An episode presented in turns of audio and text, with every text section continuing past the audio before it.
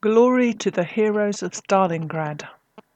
This titanic achievement of the Socialist Soviet Union is one that the imperialists are incapable of erasing or explaining away. The war memorial in what was formerly Stalingrad, now known as Volgograd, consists of an avenue of red flags leading up to a huge statue of a victorious Mother Russia with sword in hand. The second of February this year marked the eightieth anniversary of the Battle of Stalingrad, a battle of titanic proportions. Before we deal with this battle, which changed the course of the Second World War, some background information as to events leading up to the battle is in order. The Soviet leadership well understood early on that the conditions for war were ripening, that the Versailles Treaty that ended the First World War was the basis of nothing more than a truce between wars, and that the war to come would be one of horrendous proportions. The Soviet Union did not want war, but it was not up to her to stand aside.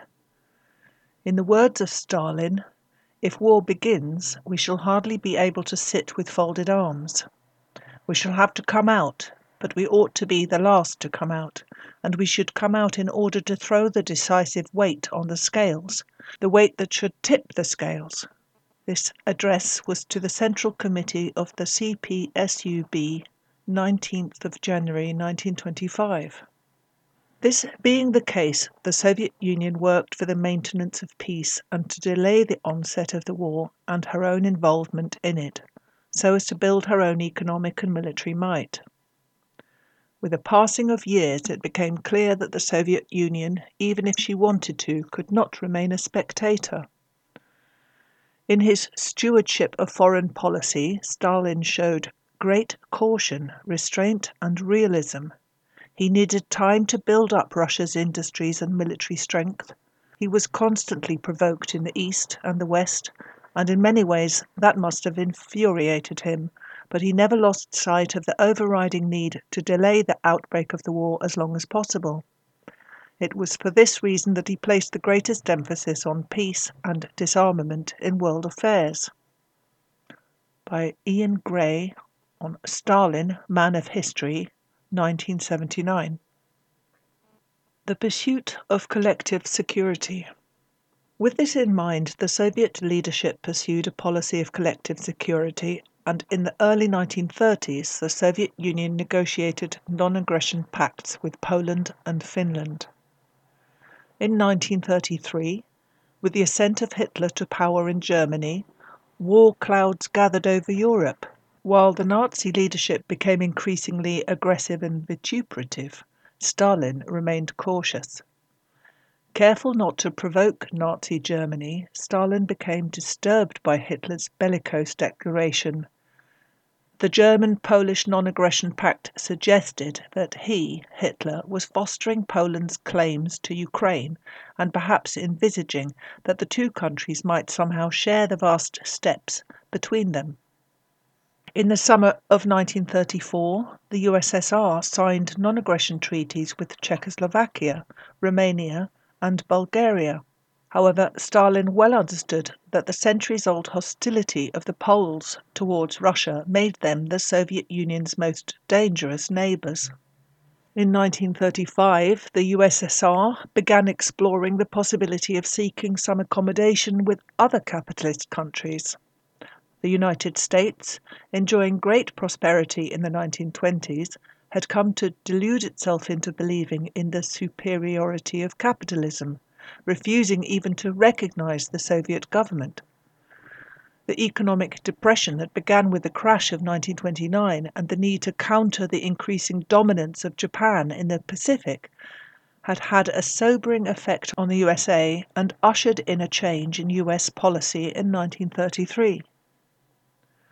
The Roosevelt administration, on coming into office, recognized the Soviet Union, and on the thirteenth of July nineteen thirty-five, the signature of a trade agreement promised somewhat friendlier relations between the two countries. In October of nineteen thirty-six, the Berlin-Rome Axis was formed, followed by the formation of the German-Japanese Anti-Comintern Pact on twenty-fifth of November nineteen thirty-six. In March nineteen thirty-eight, Nazi Germany seized Austria. The Soviet Union responded to these developments by proposing that Britain, France and the U S S R should present a united front against Germany. The British and French governments, however, spurning Soviet attempts at collective security that might delay or even avert war, went on to hold the shameful Munich Conference with Hitler on the twenty-eighth to the thirtieth of September nineteen thirty-eight, where they surrendered Czechoslovakia into Nazi hands. The Soviet Union was not even consulted about this conference, let alone invited to participate. Western imperialist countries refused to respond to the Soviet proposals for a grand alliance. In the words of British wartime Prime Minister Winston Churchill, the Soviet offer was in effect ignored. They were not brought into the scale against Hitler and were treated with our indifference, not to say disdain, which left a mark on Stalin's mind. Events took their course as if Russia did not exist. For this we afterwards paid dearly. This was from the Second World War, Volume one, pages two thirty-nine to two forty. The hatred of communism had clearly won out over all other considerations. Stalin understood the motives that underlay Britain and France's agreeing to the dismemberment of Czechoslovakia by Germany. One might think that the districts of Czechoslovakia were yielded to Germany as the prize for her undertaking to launch war on the Soviet Union, he wrote. From the report on the work of the Central Committee, eighteenth Congress of the C P S U B, tenth of March nineteen thirty-nine. There was not an iota of doubt in Stalin's mind that Britain and France were giving every encouragement to Germany to march east, leaving them to enjoy peace while Germany and the U S S R destroyed one another. Having met stubborn refusal by France and Britain to enter into a collective security agreement, the Soviet Union was obliged to look for some other way of defending her interests. On the tenth of March nineteen thirty-nine, Stalin delivered a speech at the eighteenth Party Congress in which he castigated the Western powers for the concessions they had made and the motives underlying their behaviour. The war is being waged by aggressor states, that is Germany, Italy and Japan, who in every way infringe the interests of the non-aggressive states, primarily England, France and the U S A, while the latter draw back and retreat, making concession after concession to the aggressors. They were activated, said Stalin, by the fear of revolution, but also by the policy of letting the Soviet Union and Germany weaken and exhaust one another, and when they had become weak enough, they would appear on the scene with fresh strength and dictate conditions to the enfeebled belligerents. That would be cheap and easy. Concluding his report, he said, "We stand for peaceful, close and neighbourly relations with all the neighbouring countries having common frontiers with the U S S R." On the fifteenth of March nineteen thirty-nine, German troops invaded Czechoslovakia. Stalin sent a note of protest to Berlin. Public opinion in the West was outraged by the rape of Czechoslovakia. Up to the last, the Soviet Union had tried her level best to reach some sort of agreement with the Western powers, but to no avail. For Stalin, said Ian Gray, the inescapable conclusion was that the leaders of the British government were so blinded by hostility towards the Soviet regime that not even to avert the horrors of war would they consider an alliance with Soviet Russia against Germany. From Stalin, Man of History, page three hundred seven. Non-Aggression Pact with Germany. Stalin's foremost concern was to gain time to allow for the strengthening of Soviet industry and the armed forces. His second concern was that the Soviet Union should not be in the position of fighting the war he knew was coming on its own, let alone of having to fight against the combined forces of the four most imperialist countries. Reluctantly, he now turned to the possibility of a non-aggression pact with Germany. Even as late as the fourth of August nineteen thirty-nine, Schulenberg, the German ambassador to Moscow, had reported to Berlin that the Soviet government was, in fact, more prepared for improvement in German-Soviet relations, but the old mistrust of Germany persists. My overall impression is that the Soviet government is at present determined to sign with England and France if they fulfill the Soviet wishes. Negotiations, to be sure, might still last a long time, especially since the mistrust of England is also great. It will take a considerable effort on our part to cause the Soviet government to swing about Churchill. Impatient though he was to invade Poland, as well as deeply disturbed by the presence of the Anglo-French military mission in Moscow, Hitler made every effort to court the Soviets. Faced with the time-wasting tactics of the British and seeing that negotiations with them were going nowhere, Stalin responded favourably to Hitler's urgent telegram of the twentieth of August, requesting him to receive German Foreign Minister Joachim von Ribbentrop on the twenty-second or at latest twenty-third of August. On the night of the twenty-third of August, Stalin received Ribbentrop and the text of a non-aggression pact was agreed. This freed Hitler to launch his invasion of Poland and gave the Soviet Union more time to prepare. Churchill observed that, at the moment, this policy was realistic to a high degree, from the Second World War, Volume one. In Churchill's view, the pact was a shrewd move to keep the U S S R out of the war. Undoubtedly, it was a brilliant move by the U S S R. A move that turned the tables on the Western imperialist powers, which had spared no effort to embroil the Soviet Union in a war with Germany. Outbreak of World War Two.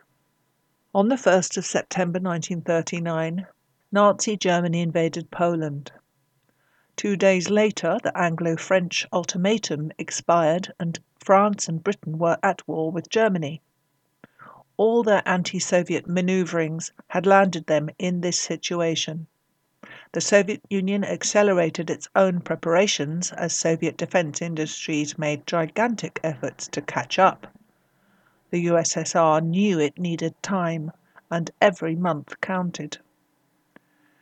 In the spring of nineteen forty, the lightning advances of Nazi armies in the West gave further urgency to Soviet preparations. The German occupation of Norway and Denmark was followed in May by the invasion of the Low Countries and evacuation of British troops at Dunkirk. But the most shattering to the Russians was the abysmal collapse of France and the German occupation of Paris on the fourteenth of June. Stalin had expected that the French army, secure behind the Maginot Line, would be more than a match for Germany. Attention focused on Britain now under Churchill. There was general fear that Britain would make peace with Germany, freeing Hitler to turn eastwards. Soviet industrial production was accelerated. The Soviet government did its best to delay war with Germany, a war which it knew was not far off. There were conflicting intelligence reports and rumours of German troop concentrations that signalled an imminent German invasion. Stalin regarded these reports with scepticism. He remained deeply mistrustful of Britain.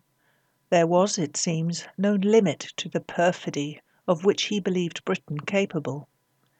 He was convinced that Britain and the United States were doing everything possible to incite Hitler to attack Russia, and that Britain in particular saw a German campaign in the East as the one way to save herself from catastrophe. He believed that the British government had recently held secret talks with Nazi officials, seeking to reach an agreement at the expense of Russia. The flight of Hitler's deputy Rudolf Hess to Scotland on the tenth or eleventh of May nineteen forty-one, intensified his suspicions of British secret diplomacy. Hitler invades the U S S R. In view of the Western manoeuvres over the previous decade, Stalin was fully justified in being suspicious of rumours and reports emanating from several quarters. All the same, a directive was issued. It ordered all Soviet Unions on the fronts of Leningrad, Baltic Western, Kiev and Odessa military districts to come to immediate readiness for a possible sudden German attack.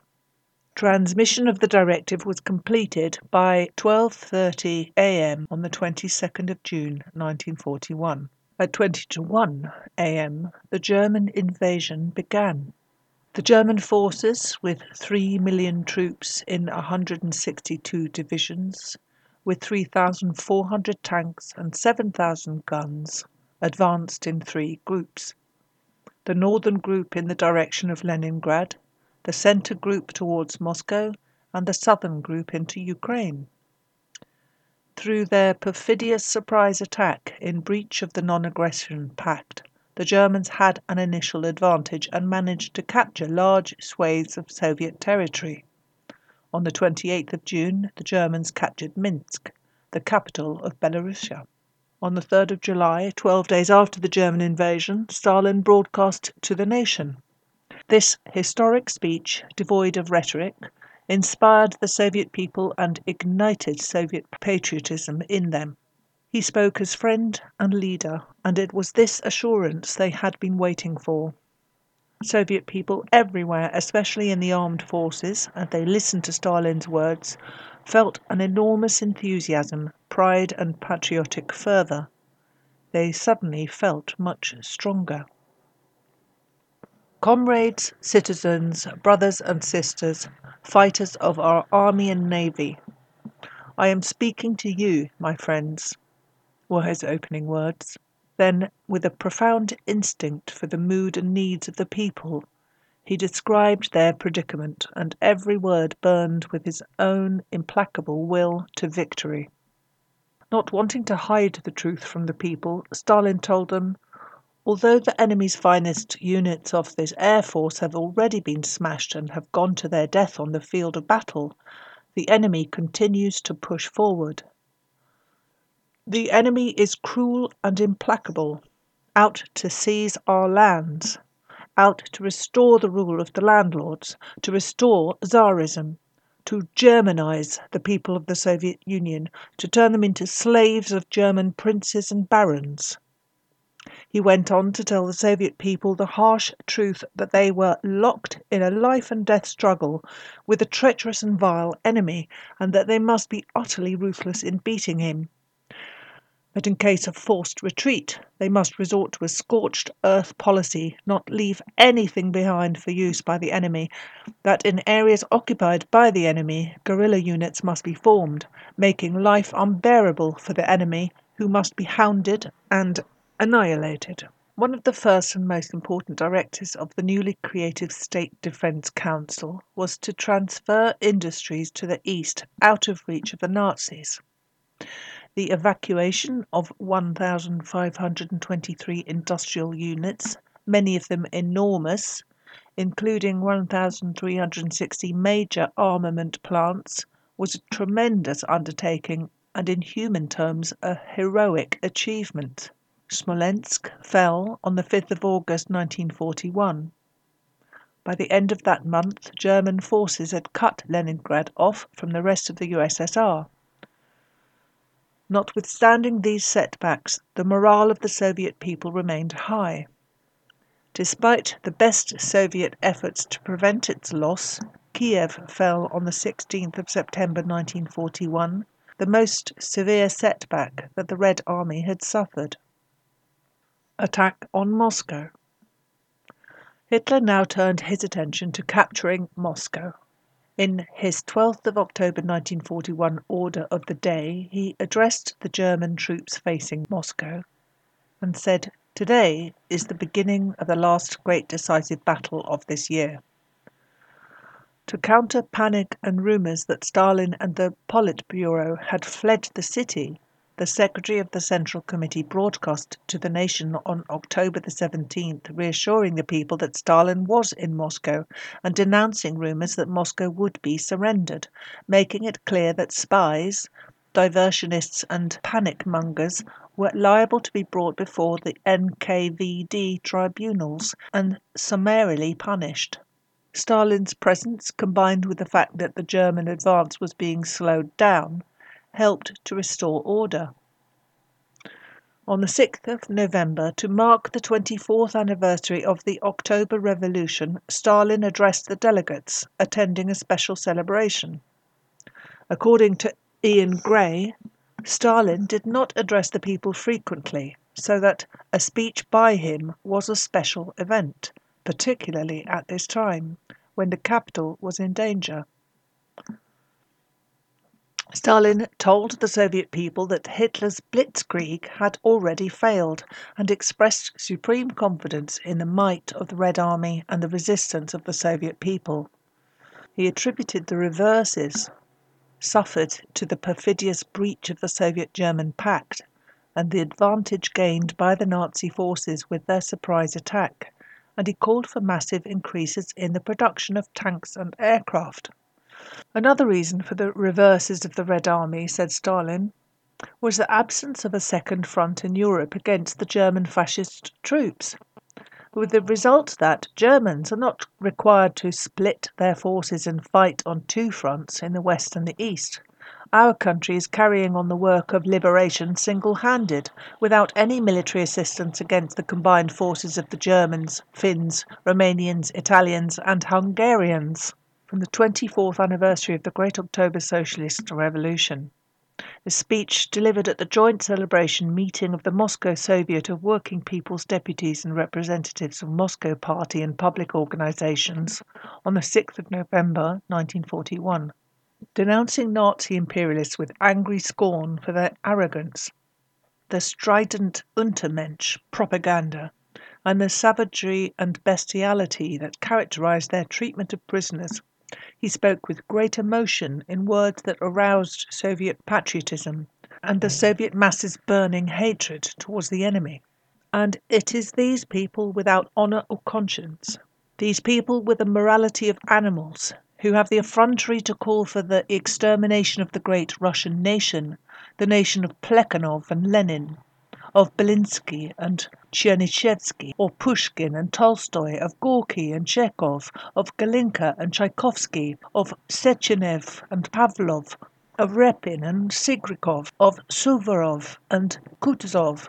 The German invaders want a war of extermination against the Soviet Union. Very well then, if they want a war of extermination, they shall have it. Our task now will be to destroy every German to the very last man who has come to occupy our country. No mercy for the German invaders. Death to the German invaders. The following morning, seventh of November, Stalin reviewed the traditional October Revolution parade on Red Square. The troops he addressed were on their way to the front. The distant thunder of artillery gave his speech a dramatic immediacy. The war which you are fighting, he told them, is a war of liberation, a just war. May you be inspired in this war by the heroic examples of our great ancestors. May the victorious banner of the great Lenin inspire you. Death to the German invaders. Long live our glorious country, its freedom, its independence. Under the banner of Lenin, forward to victory. You can watch the whole speech on Proletarian T V. Ian Gray rightly observed that Stalin was speaking with passion and sincerity from the depth of his being. Russia was his country, and he believed that the harsh years of building and reconstruction and now the savagery of the war would in due course yield victory to the Russian people in the form of justice, freedom and prosperity. The text of both these speeches was speedily circulated among the troops and civilians, and copies of it were airdropped in occupied territory. Every Russian read them avidly. They brought a dramatic and extraordinary uplift in the morale of the troops and of the civilian population. The upsurge of national feeling and the veneration of Stalin were inseparable. He had given expression to their love for their native soil and their hatred of the cruel and arrogant enemy. The massive setbacks and the immediate threat to Moscow, observed Gray, would have unnerved most men, but the impact on Stalin was to strengthen his grim determination to fight. No single factor was more important in holding the nation from disintegrating at this time. In this, the most difficult hour in the life of the Soviet Union, British and American military opinion, with only a few dissenting voices, was that Russian resistance would soon be crushed, but the imperialists were to be proved wrong. The German offensive against Moscow came to a halt early in October nineteen forty-one. The Soviet Union strengthened its defences against a second German onslaught and brought up reserves. Within fourteen days, one hundred thousand officers and men, three hundred tanks and two thousand guns were moved into position. On the thirteenth of October nineteen forty-one, fierce fighting began on all the routes into Moscow. In places, the Germans came to within fifteen miles of the city. By the end of October, the German advance was slowing to a halt. But on the fifteenth of November, the Germans launched a new offensive, reaching almost the outskirts of the city.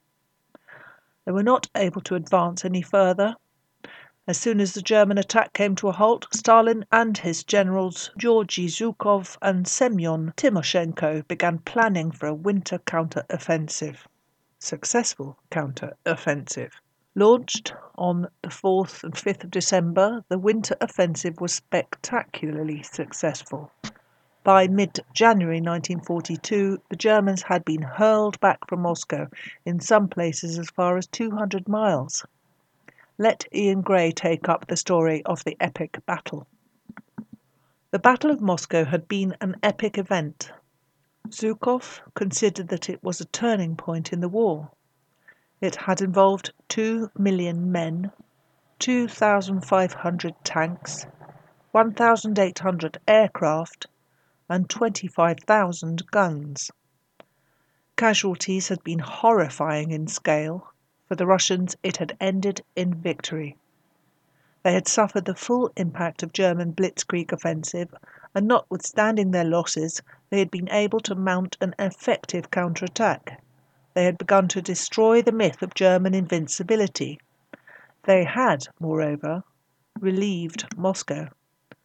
Meanwhile, after the capture of Kiev in September nineteen forty-one, the Germans had managed to occupy the whole of western Ukraine and most of the Crimean Peninsula, except for Sevastopol, which lay under siege.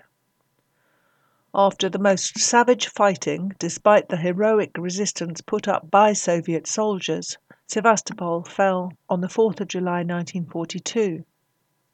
Rather than surrender, officers and commissars committed suicide. In the words of Ian Gray, it was a heroic, tragic defeat. Germans turned towards Stalingrad. The German strategy now was to move eastwards in the direction of Stalingrad. By the end of July nineteen forty-two, the Nazis had captured the whole of the Donbass, accounting for sixty percent of Soviet coal production and the centre of the southern industrial region. In the midst of ex- exhortations to officers and men to fight to the death, Stalin's order of the day, Soviet soldiers, not a step back, made a deep impact.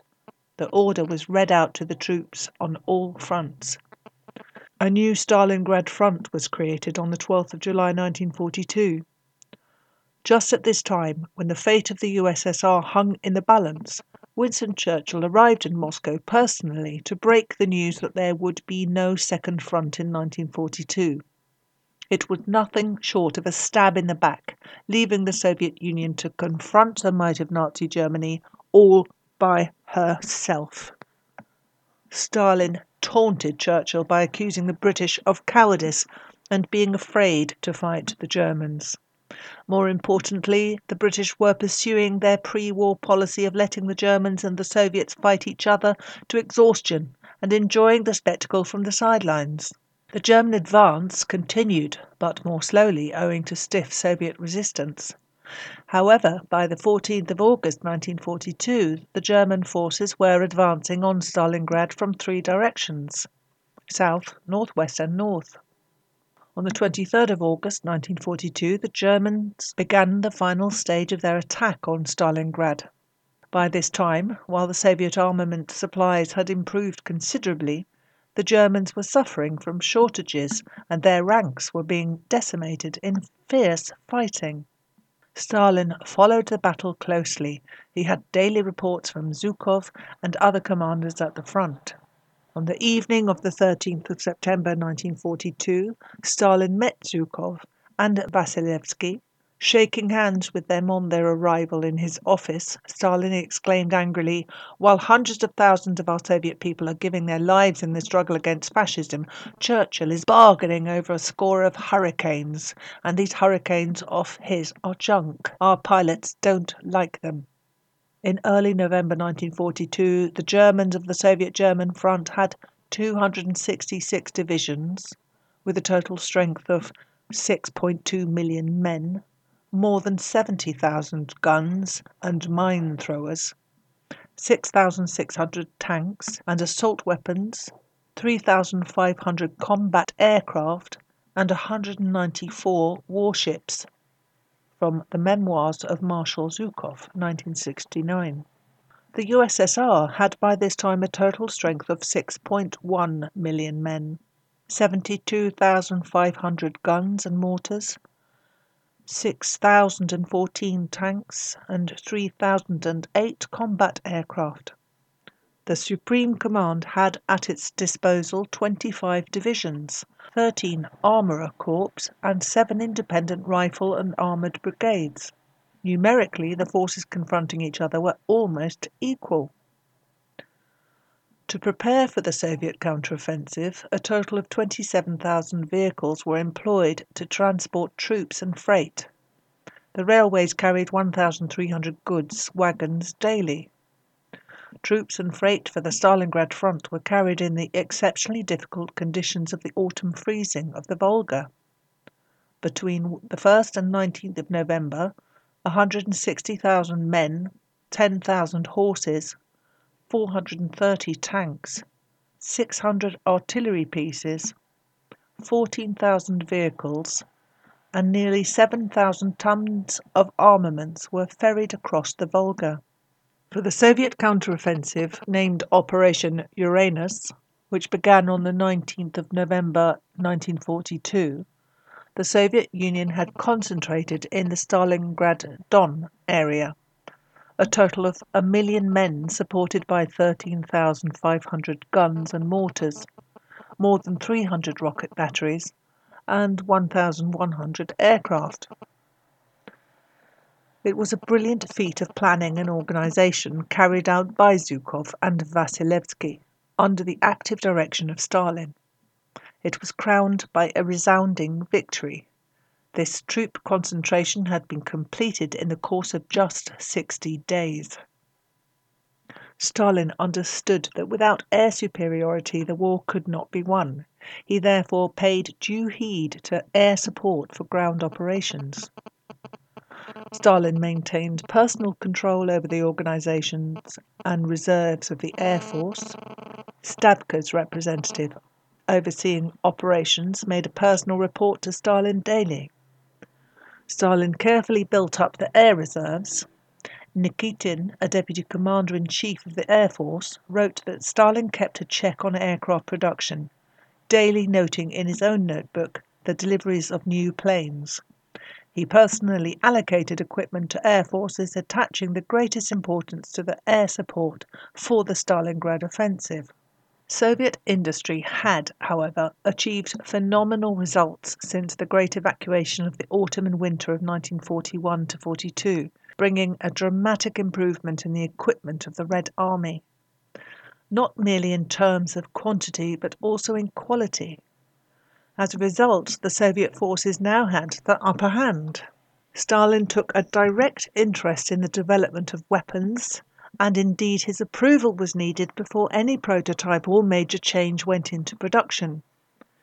The improved T thirty-four medium tank and the I S heavy tank were, the Russians claimed, the most effective tanks in the war, and most German officers admitted their superiority. The Russian artillery, and especially the rocket artillery, had a devastating firepower. By nineteen forty-three, Russian rifles and guns had a more rapid rate of fire and greater endurance. The leading aircraft designers, Tupolev, Yakovlev and Lavochkin, who reported directly to Stalin on their work, produced more effective planes, and gradually he had built up under his control a powerful air force.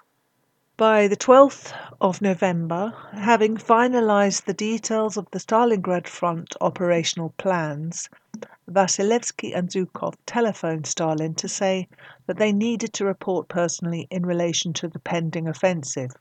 We saw Stalin next morning. He was in a cheerful mood. He asked us to detail the state of affairs at Stalingrad and the progress being made in preparations for the counter-offensive. Stalin listened attentively. By the way, he smoked his pipe, smoothed his moustache. He never intervened, even once. You could see that he was pleased. The Soviet counteroffensive was launched on the nineteenth of November. By the twenty-fifth of November, Vatutin, Rokossovsky and Yeremenko's forces, meeting near Kalach, had successfully encircled the German sixth Army and a corps of the fourth Panzer Army. Soviet partisans operating in the enemy rear did all in their power to obstruct the movement of German troops. Braving Nazi terror and in spite of all the precautions, our gallant patriots derailed dozens of German troop trains. In his twenty-eighth of December nineteen forty-two report to the Supreme Command, N F Vatutin, commander of the Southwestern Front, covering the progress of the offensive, described the situation as follows. All confronting forces, some seventeen divisions, have been wiped out and stocks captured. We have taken more than sixty thousand prisoners, about the same number have been killed. The painful remnants of these forces are hardly offering any resistance, except for a few pockets.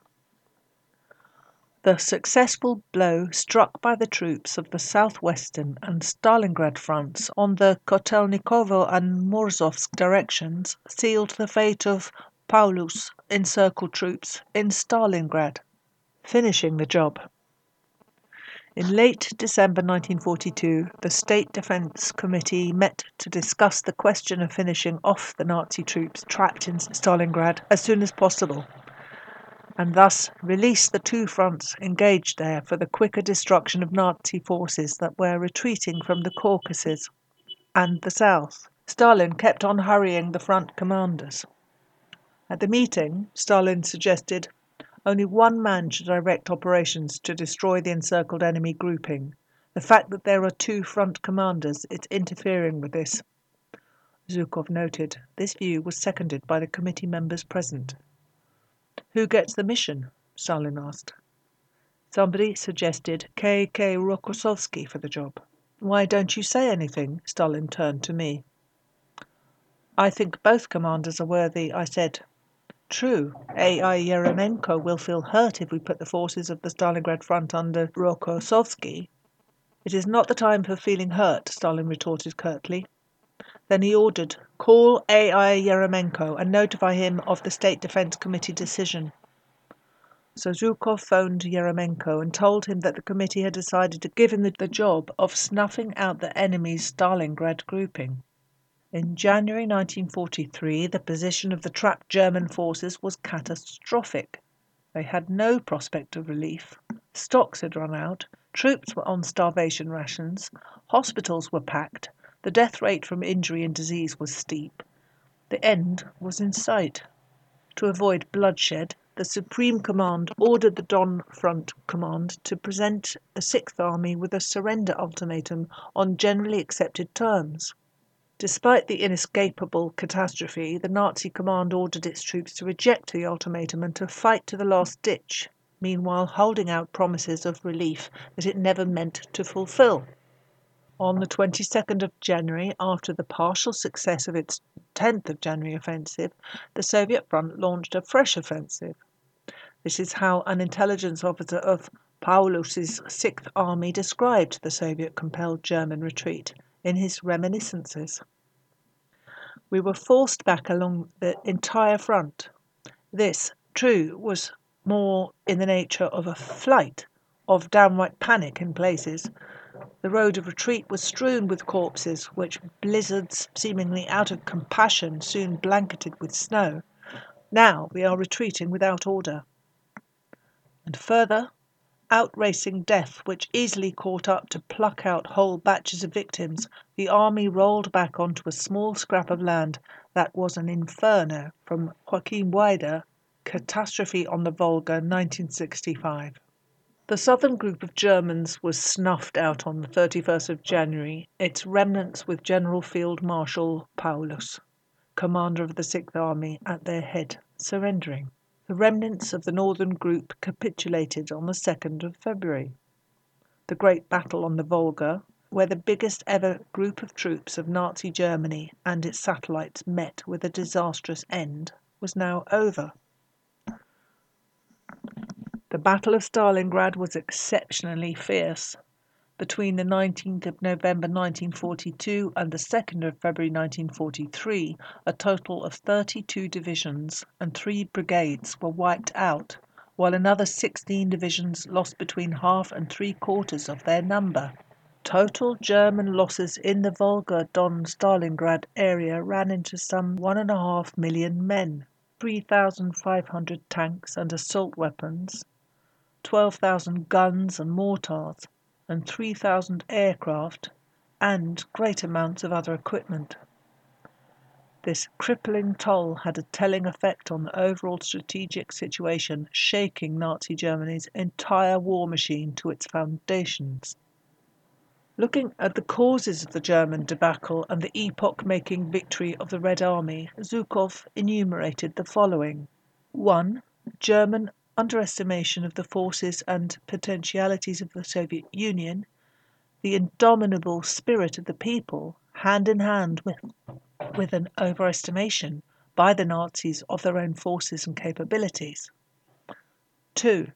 Skillful utilization of the surprise factor, correct selection of the directions of the main effort, and accurate detection of the weak points in the German defenses.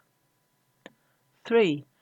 Correct determination of the manpower and material requirements for the quickest possible breakthrough of the tactical defences, the full-scale exploitation of an operative breakthrough with the object of enveloping the enemy main grouping. four. The armour, mechanised forces and aviation's complete domination of the air, which played a decisive role in swiftly enveloping and routing the enemy. five. The clarity of purpose, firmness and foresight which characterised the Red Army. six. The party and political work conducted by the military councils, political bodies, party and Y C L organisations and commanders, who fostered in the soldiers confidence and bravery and encouraged mass heroism on the battlefield, thus contributing to the defeat of the Nazi army. seven. The strength and might of the Soviet people, a people nurtured by Lenin's party, a people whom no oppressor will ever bring to their knees.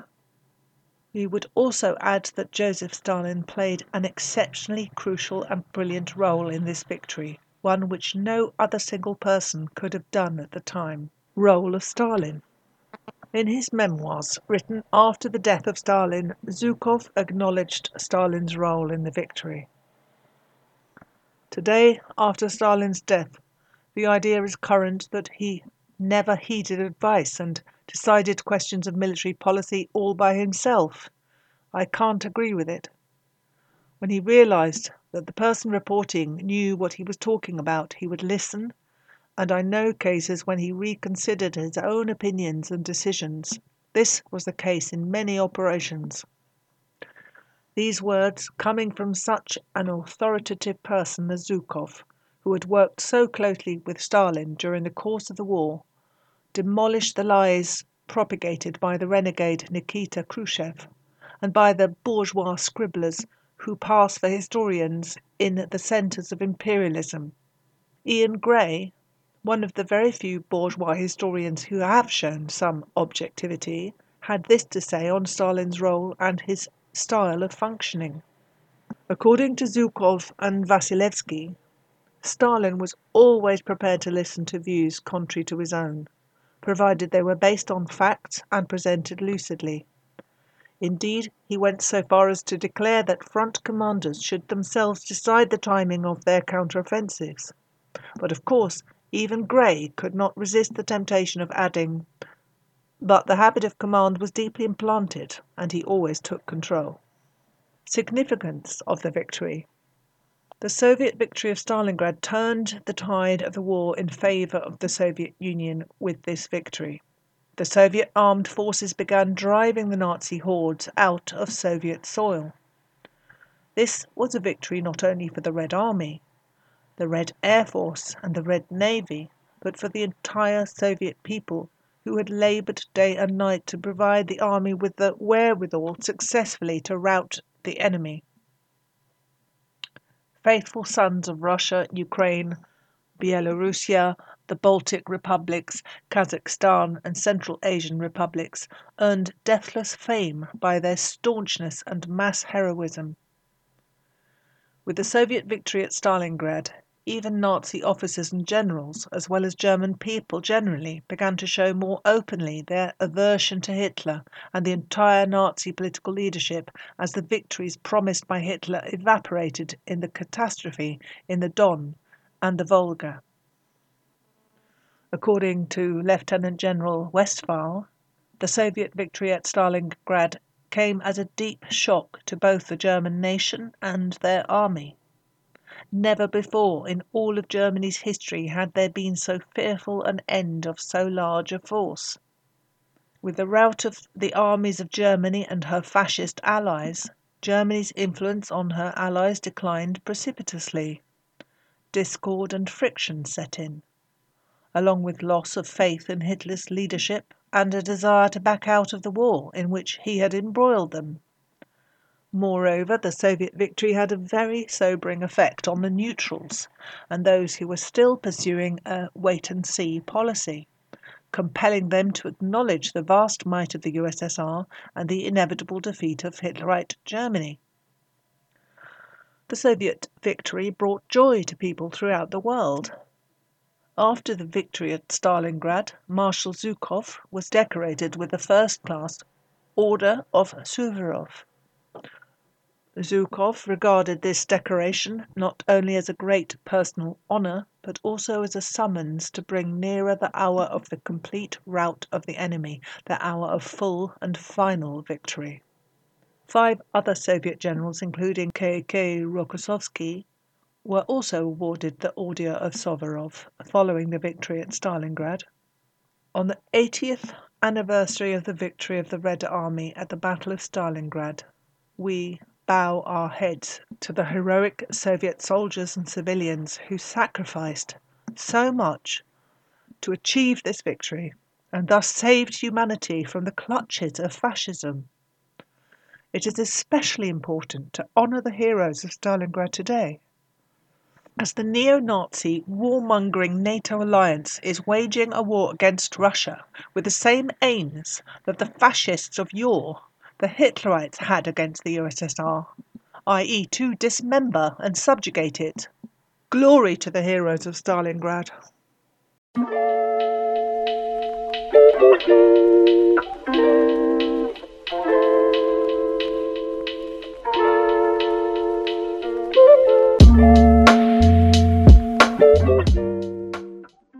Thanks for listening to Proletarian Radio. We aim to bring you the best Marxist analysis on current affairs, revolutionary history, and theory. Do like, comment, subscribe, and share our content to help us reach the widest possible audience. We are a small organisation with limited resources, and we need workers' support if we are to grow and fulfil our mission. If you are able to make a one-off or regular donation, no matter how small, please visit our website at the communists dot org and register as a supporter.